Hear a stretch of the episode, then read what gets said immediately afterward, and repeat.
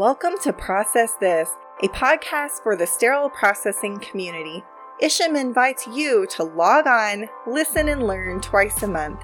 Now it's time to process this with your host, clinical educator John Wood.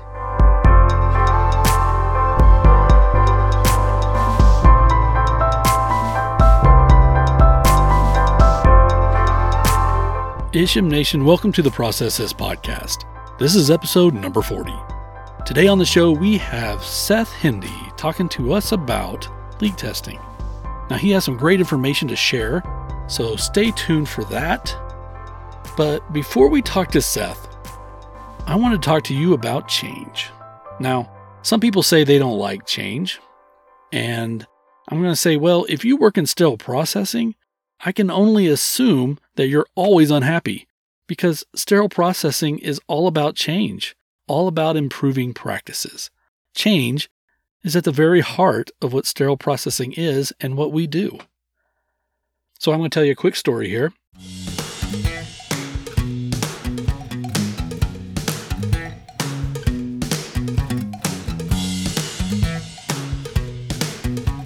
I remember when the first iPhone came out. Now, at this time, I had my flip Razr phone, thought I was pretty cool. And I remember thinking, what's the big deal? You know, what's the big deal with the iPhone? You know, I had a phone, you know, I called people, it was great. You know, why did I need an iPhone? Why are people buying an iPhone uh, just to call people? Well, it wasn't until I tried texting people on my cool Razr keypad. Now, if you remember, when you texted people on a phone with a keypad, you know, the words were attached to the letters, right? So there's just zero through nine.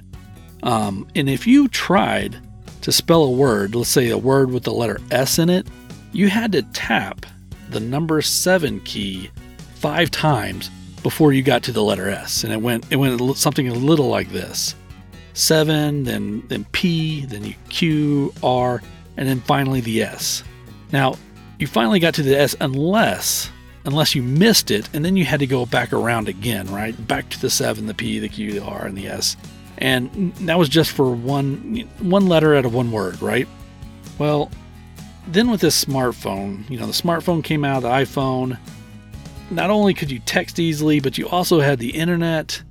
You had these crazy apps with games and stuff. My Razr phone wasn't quite so cool after that after the internet, after the apps and such, you know, changing to a smartphone really wasn't so difficult anymore. In fact, I couldn't even believe that I held out for so long. I didn't know what I was missing. Coming up in June, you have the chance to make a change. A change in your profession. The Isham Board of Directors is proposing a name change from, hang on just a second, let me take a breath the International Association of Healthcare Central Service Materials Management to Healthcare Sterile Processing Association. Okay, for me, this is an easy decision. You know, this change uh, essentially is moving the organization forward. Well, you have a chance to be a part of history. You have the ability to cast a vote for the change in June right? And this is going to be towards the end of the month, right? So change is good. You don't got to be scarred. Don't be scarred, people. It's going to be all right. So, what I'd like you to do is check out the isham.org webpage for more information about this potential exciting name change.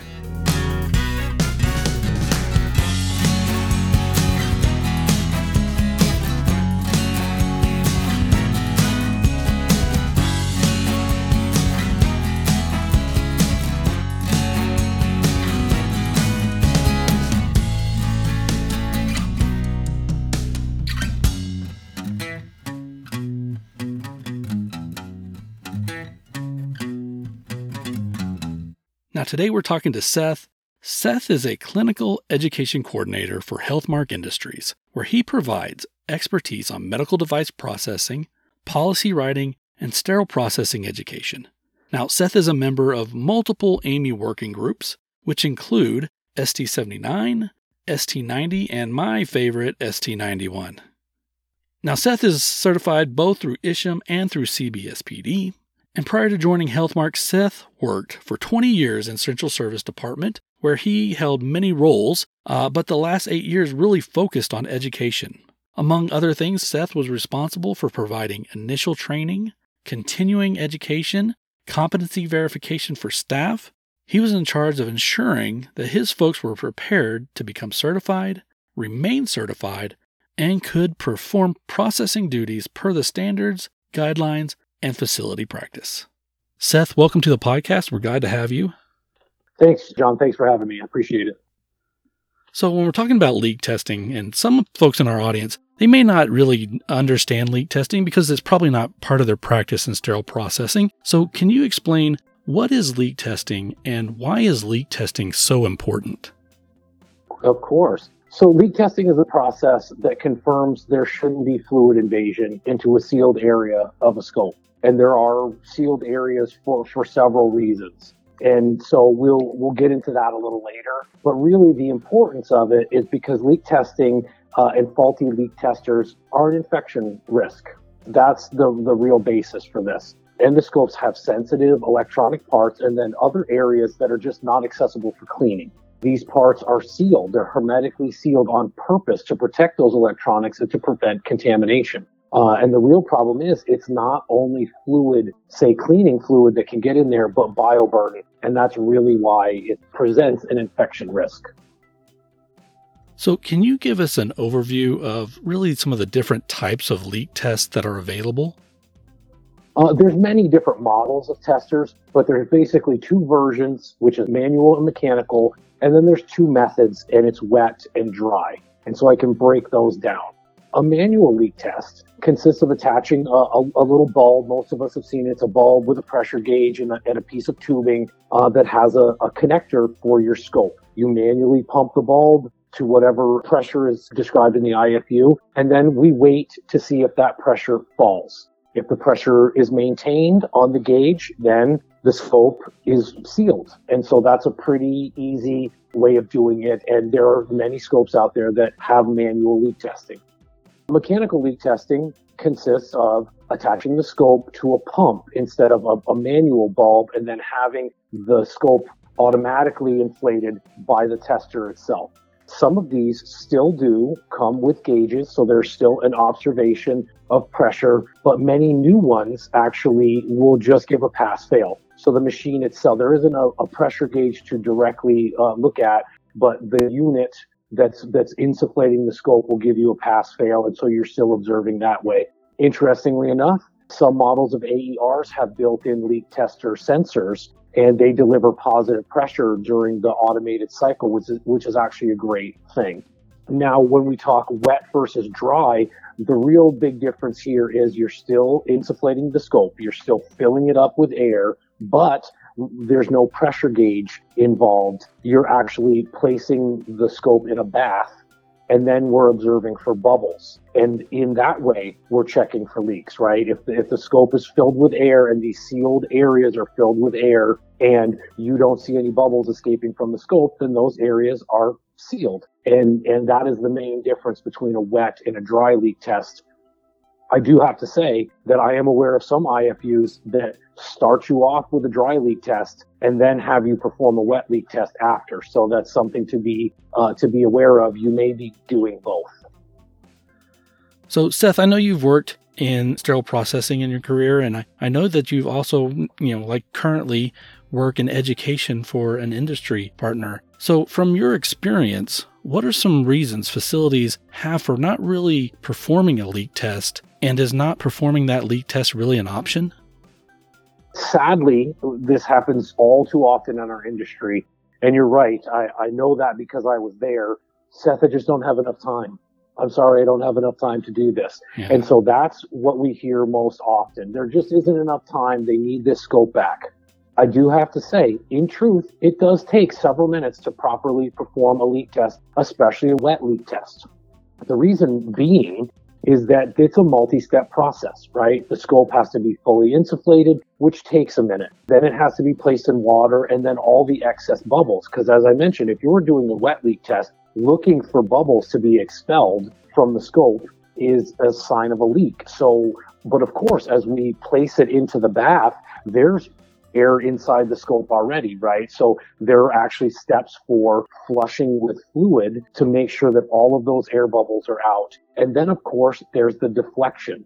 Because if, if we're not careful, you know, the bending section especially can actually hide and mask small leaks. So in all of the IFUs, there's actually a, a, procedure of running it through its full range of deflections to ensure that none of those have been uh, sort of covered up. And what that also does is it has you manipulating the control dials, which are also sealed, right? They also have seals inside them. So when someone says, I don't have enough time, that's not an illegitimate statement, but we have to be giving that time because, uh, your, you know, the end of your question, is it important? And is skipping it an option? It absolutely isn't, right? That's, that becomes the, the problem.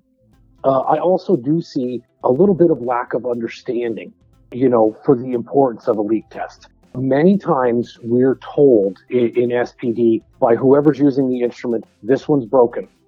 This scissor is dull. This clamp doesn't doesn't hold tight anymore. Things like that. So mm. many people will say, "Well, wouldn't they know when using it?" And they would tell me. So really, what's the importance? And if if you think about it that way, then it doesn't seem like a big step to skip, right? This is not such an issue. They, they would have told me it was a problem, so I'm just going to skip it. Well, it is completely not an option. For one, it's a compliance issue. So if you say, well, I don't understand the importance or I don't have the time, I would say it doesn't matter. During a survey, it's part of the IFU. So a savvy surveyor has you dead to rights by coming in and saying, I didn't see you perform the leak test. I know it's part of every endoscope, flexible endoscope IFU, so you're out of compliance right there. The second really issue with that is these are sensitive devices. They can be damaged internally in ways that you can't see. We're, we're not Superman. We don't have x-ray vision and we can't see some of the damage that can be going on. Leak testing verifies that fluid isn't able to get into parts of the scope that it's not meant to and cause damage and contamination. And that really is going to keep your scope working longer and keep your patient safer because the damage is an issue for, for the first part and then infection control and patient safety is the other part. So you kind of mentioned this in an earlier question, but how important is it to have multiple types of leak testers? It's very important. Compatibility is a huge factor with dealing with endoscopes uh, in any way, right? The correct brushes. Now, they don't have to be, you know, we've been down this road. They don't have to be a brush prescribed by the manufacturer necessarily, but they certainly have to be the same length and the diameter, and they should be equivalent. Well, why is that? Well, that's because compatibility is a huge factor. And so, especially when we're talking about leak testing, you actually have a venting connection that is unique to every endoscope that I'm aware of. Olympus has their own, Karl Storz has their own, Pentax has their own. So really, if you were going to say, "Hey, I'm going to perform this leak test," and you didn't have the specific leak tester or one design for that uh, specific scope, you're going to fail to properly inflate the scope and then your test is inaccurate, right? You may not fully insufflate it. Looking for bubbles or looking for air pressure on the gauge is, is an issue and your test is, is not good. Worse still, you can actually create a path for fluid invasion if you have a venting cap that fits improperly. So, in the March April 2020 issue of the Process publication, you mentioned something that if processing professionals aren't careful, then the actual act or the actual process of leak testing can cause a fluid invasion. Can you talk a little bit about that statement? Yeah, absolutely. Okay, so back to the venting connection. That's a self sealing valve. It is meant that when a cap is applied, like an ETO cap or a sterilization cap, that that opens the scope to the sterilant. So by putting that cap on, you're opening the valve. By placing that cap on, you're opening it during use and dur- also during your leak test for air to be placed inside the scope. So if we are not using the right leak tester, right, or having some kind of problem with attaching it, then we're actually opening that valve but not sealing it. Many of these venting connectors actually have a little rubber gasket on the inside. So by placing that on and locking it in, you're creating an airtight seal. If either of those things don't happen and that airtight, airtight seal isn't attained, then you've created a path for fluid to enter the scope instead of keeping it out. There's an, an issue with it right there. The other big thing that we see is when a leak test is performed, the scope has to be fully inflated before entering the bath, should remain inflated through the whole process and upon removal. We need to make sure that you're looking at the distal tip and you see that it's fully inflated. When it's placed in the bath, performing the test, it's fully inflated and that it's lifted up and completely out of the bath while fully inflated because it deflates, of course, when you unhook the, the leak tester, right? When the air pressure is no longer applied. Unhooking it underneath the water can have something, again, enter through that valve. Plus, when the air exits, it can actually draw water in. So we, we do see that often. Someone just reaches into the bath and pops off the leak tester. Mm. And that's, that is a, a surefire way to cause some fluid invasion if you're not careful. And the manufacturer says, inflate, place in the bath, remove from the bath, and fully deflate. And so again, it's an IFU compliance thing. Can you also talk about some other common errors that you found uh, that can lead to a poor leak test? We see a lot of people not verifying that the leak tester is working properly. So the leak tester itself. Now I know some of these seem uh, very simple, but like uh, any equipment, leak testers can still fail and should be checked. There's actually steps in the IFU that will say, hey, you should do this or you should do that to verify this leak tester is working. And again, if you're not seeing the importance, if you don't feel like you have enough time, these seem like very simple steps to skip, and they're not, and they shouldn't be. Uh, we also see that uh, improper use of that water bath. Doing a wet leak test, people are again trying to sort of push through, and they'll actually fill the bath, not remove all of the bubbles from a scope so then we have someone thinking to themselves, oh, no, no, no, I'm sure that's just a couple of bubbles from inside. That's not a leak. Well, okay, here, here we are. The IFU says to remove all of those bubbles so that we can't make this mistake. The other thing is everyone says, Hey, I'm going to be cleaning it in here anyway. So in goes my detergent. Well, even your best low foaming detergent will have some bubbles, especially when it's first applied, right? Mm-hmm. When it's first put into the bath, you know, when the water is still running, you get some bubbles. And again, these soap bubbles could be like, no, no, no, I am sure that those are just some bubbles as from the detergent. It's not a leaking scope. And it is a leaking scope, right? And we have a problem. So properly using that water bath for your wet leak test is a big deal. Uh, not using a large enough sink.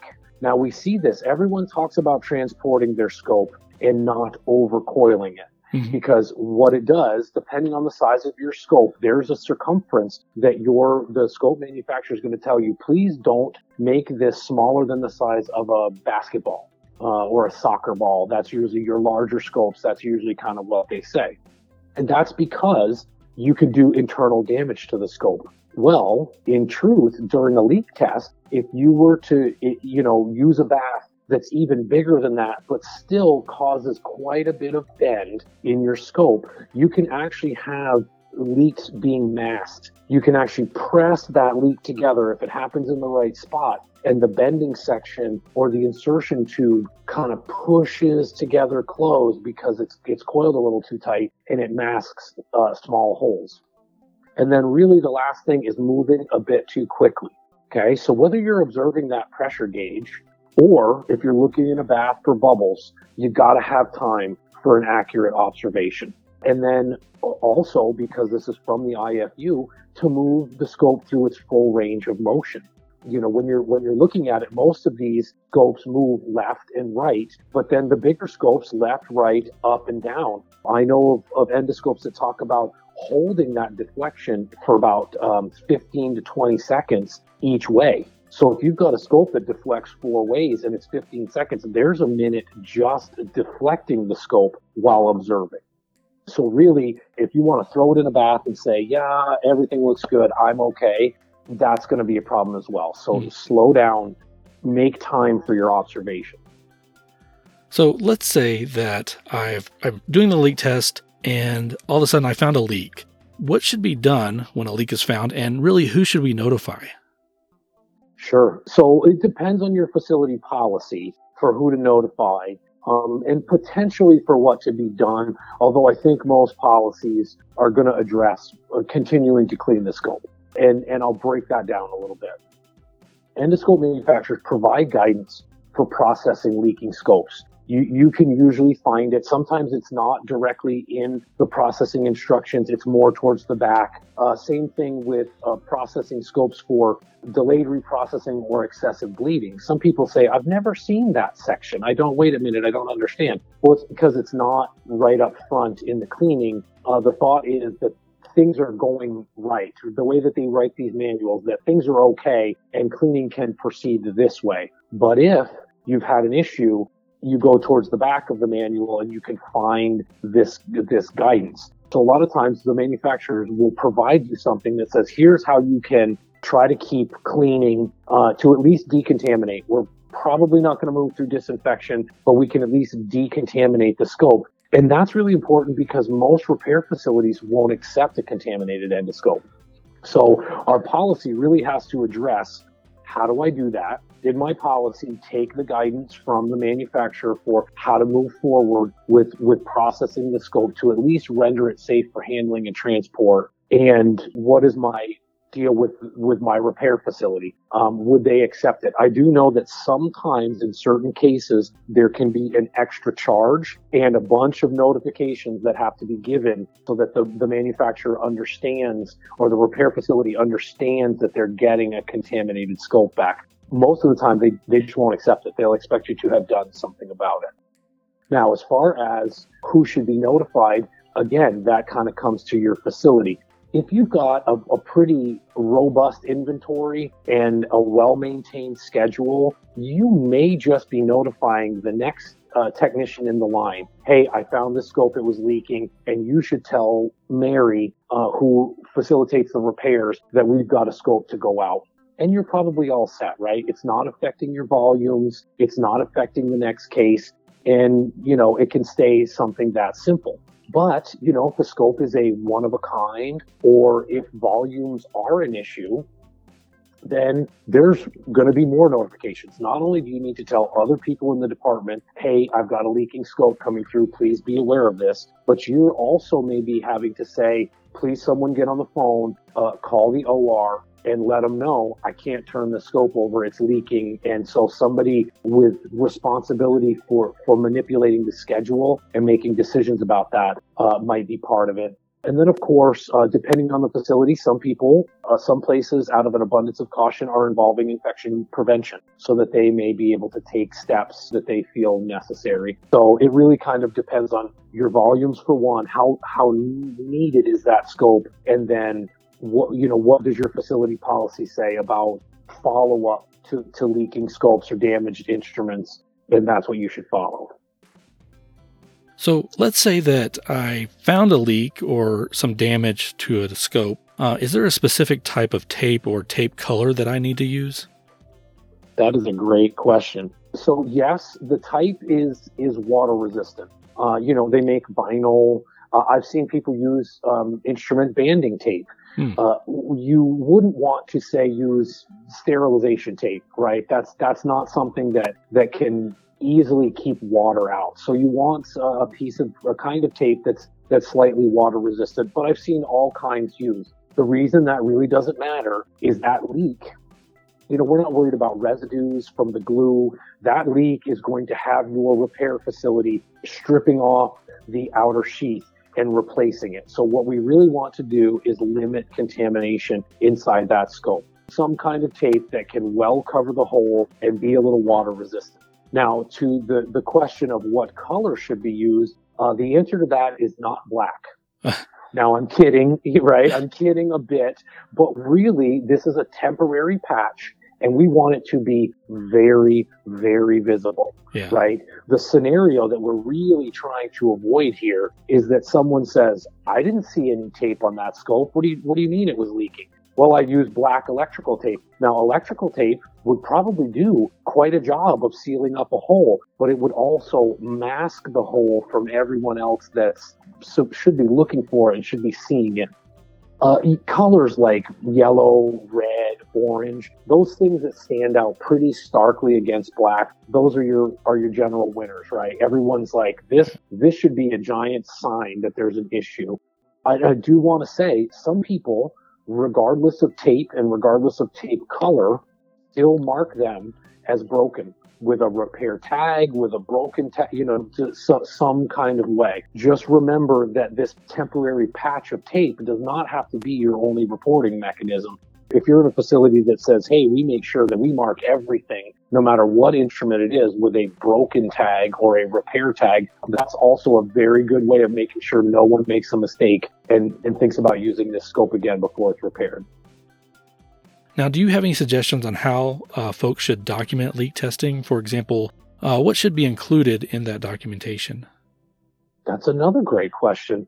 You, you, know, as I stated before, if you've got a mechanical leak tester or an AER that's performing a leak test, some of those do some recording for you. So if they have capabilities of giving you a printout or storing that data that you can later download, boom, right? That's that's great because there's usually some things attached to that. At least date, time. Uh, many of the AERs, of course, are having scopes recorded by serial number, so it's catching that. You know, so if you if you have a system like that, I would say utilize it. Uh, another method could be a facilities tracking system. I know of a couple of tracking systems that that allow for pop-ups. So you can customize this to make it say, did you perform the leak test? And when you click yes or okay on that pop-up box, it's recording several pieces of those information. Whatever system is utilized, the key information, it, of course, is going to be about the scope and about the person. So the name of the person performing the test should be part of it uh, the scope being tested, either by serial no- number or some other unique identifier. You know, if it's barcoded through uh, SPM or something like that, there's your unique identifier for the scope. Uh, the date that the test occurred, and the results. Right, we're performing this, so of course we would want to say if it's a pass or a fail. And then uh, a lot of times it should be actions. Uh, if you find a fail, you know, the Joint Commission might say, okay, uh, th- this is great. I see your record. I see a fail. And what did you do with it? You know, sometimes simple statements like sent out for repair, that would be enough to cover it. So if you can get those five pieces of information, you're going to be able to nail down who, what, when, and where, uh, and what actions. And that's, that's a pretty good list of, of things to document. When using those mechanical leak testers, is there any kind of special care required for that device that users should be aware of? Yeah, absolutely. All equipment has PM, right? Uh, we, no matter how simple it is, and no matter how simple we wish it were, there's PMs for everything. And so these leak testers come with manufacturer recommended PMs. Now I'll give you some generalizations here because of course they're going to get specific depending on how complex and some of the mechanical ones are more complex and may need a little more. But in general, they're going to say the unit should be kept clean especially that connector, right? That venting cap connector is one of the only things that's actually touching the scope. And oh, by the way, it's touching it when it's still considered contaminated. Mm. So we really, really want to make sure that that connector is kept clean. We're always looking to make sure that the tubing and the connector are not damaged. This is supposed to perform adequate insufflation and filling the scope with air, having leaks in the insufflation tester itself are not great for, for getting up to the optimal pressures there are little seals. There's usually little seals, as I mentioned, in that connector, and then uh, there can be little seals where the connector uh, attaches to the tubing. And so inspecting those and making sure they're still present uh, is big. And I have looked into leak testers before and expected to see a little black gasket in the groove inside the vent connector and found it not to be there. And that's that would not be good. So going back to that March April 2020 article, you also mentioned that leak testers, like all the equipment in sterile processing, should be verified that they're working properly. Can you talk about this verification process? Many IFUs require some simple tests be performed. I'll use the manual leak test uh, as an example for this. In those, it's so simple, you know, it's just a bulb and a gauge and a, and a piece of tubing, and those three things are working together. So, inflating with the bulb, putting putting some pressure on, on it, and then pinching the tubing is a very simple way to actually see if that is is working properly, right? That's going to tell you that all of those pieces are actually still working. For a mechanical tester, as, as a matter of fact, it's still a simple test. It's considered a simple test, but I find it a little tougher to get a, a, an accurate result, let's say. Now, that's because many of these say, okay, all you need to do is verify that air is passing through. And so uh, most of these have a pin that engages when it is pre- when it's put on the venting cap. So when this pin is depressed, air exits. And the IFU says, reach in with your finger and press and listen for air to uh, to be released. Here's my real issue with that. That's kind of subjective and not measurable. Hmm. Now, with a gauge, you know, with the other thing, we can actually look, we can observe a gauge and and watch pressure increase, decrease, or not. Unfortunately, these tests can be subjective and not measurable. Really, what it means is each person performing the test can interpret and feel differently about the results. As I say, if we're listening for a the sound of air being released, then my hearing might be different than yours, John. Yeah. Right. And so that is the definition of a subjective test. You hear one thing, I hear something else. And so some of those are difficult, I think, to, to do well and to, to make sure is happening well because where's the gauge? You know, we want to look, we want to see a pressure and, and verify it. So while that's unfortunate, Fortunately, there are products on the market now that make that observation objective and measurable. Uh, so if you, you know, if you think about that and you think that that's potentially an issue, that's something to look into that now you can actually test your leak tester. This can be done for manual or mechanical leak testers with a gauge, pressures applied, visualization and verification of that pressure being delivered is there, and then you know that your tester is working properly. So, when it comes to leak testing, can you tell us some of the guidance that you recommend? Absolutely. Uh, be aware and address why some places aren't doing the things that we talked about earlier, right? When I said lack of time or lack of understanding, mm-hmm. you really have to be aware of that in your facility and say, I, I really do have to make sure that everyone understands the importance of this and be aware and address why some facilities do not perform leak testing, uh, whether it's lack of time or whether it's lack of understanding, right? So we talked about this before. If those are the two biggest issues that we see in the field, then the first thing is to recognize those and say, what do I need to do in my facility? First, we need to ensure that everyone with scope processing responsibilities understands how important this step is to catching damage and preventing contamination right? The, a lack of understanding can't be the reason we don't do this. It gets those endoscopes that we would normally think are functioning that are not, and they're a patient risk.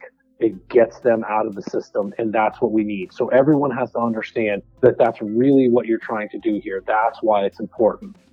The second part is, let's say everyone understands how important this is, and no one feels like they have the time right? Again, so that right back to my other thing. Seth, I don't have time to do this. Well, we need to give processing staff time to properly perform these leak testing steps. Uh, it, you know, some of them are just three to five minutes, but three to five minutes over the course of an entire day, every single scope that you do can really start to add up. And if there's too much pressure all the understanding in the world won't matter because people will say, I just don't have enough time, so I, I skipped it.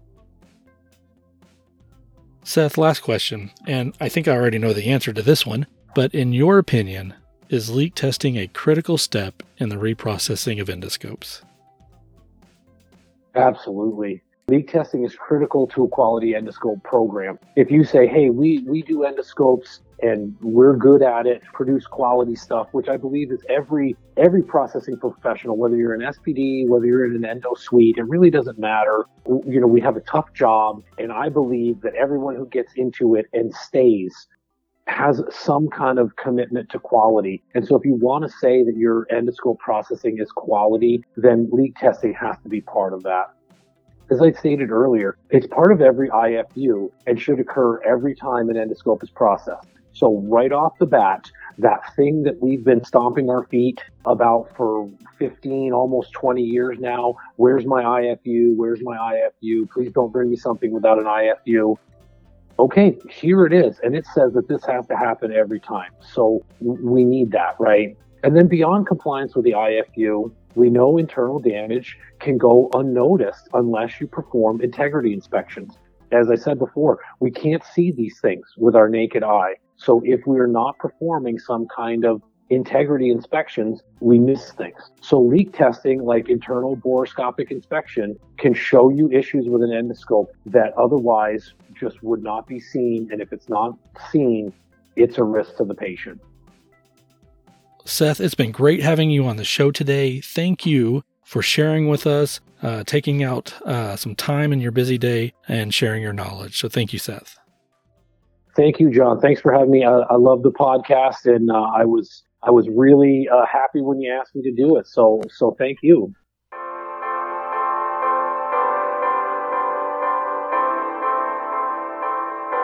Thank you, Seth, again for speaking with us today.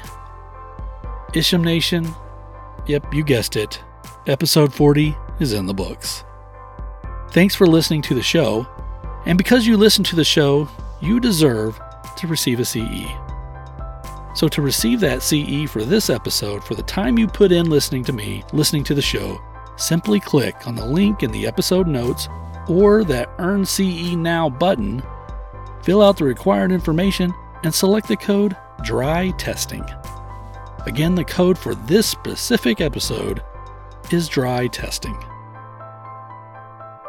Remember, keep an ear out for the next episode, always on the 1st and 15th of every month. Each episode's on demand, so when you're ready for us, hey, we'll be there for you. As always, stay classy, Isham Nation, and we'll see you next time.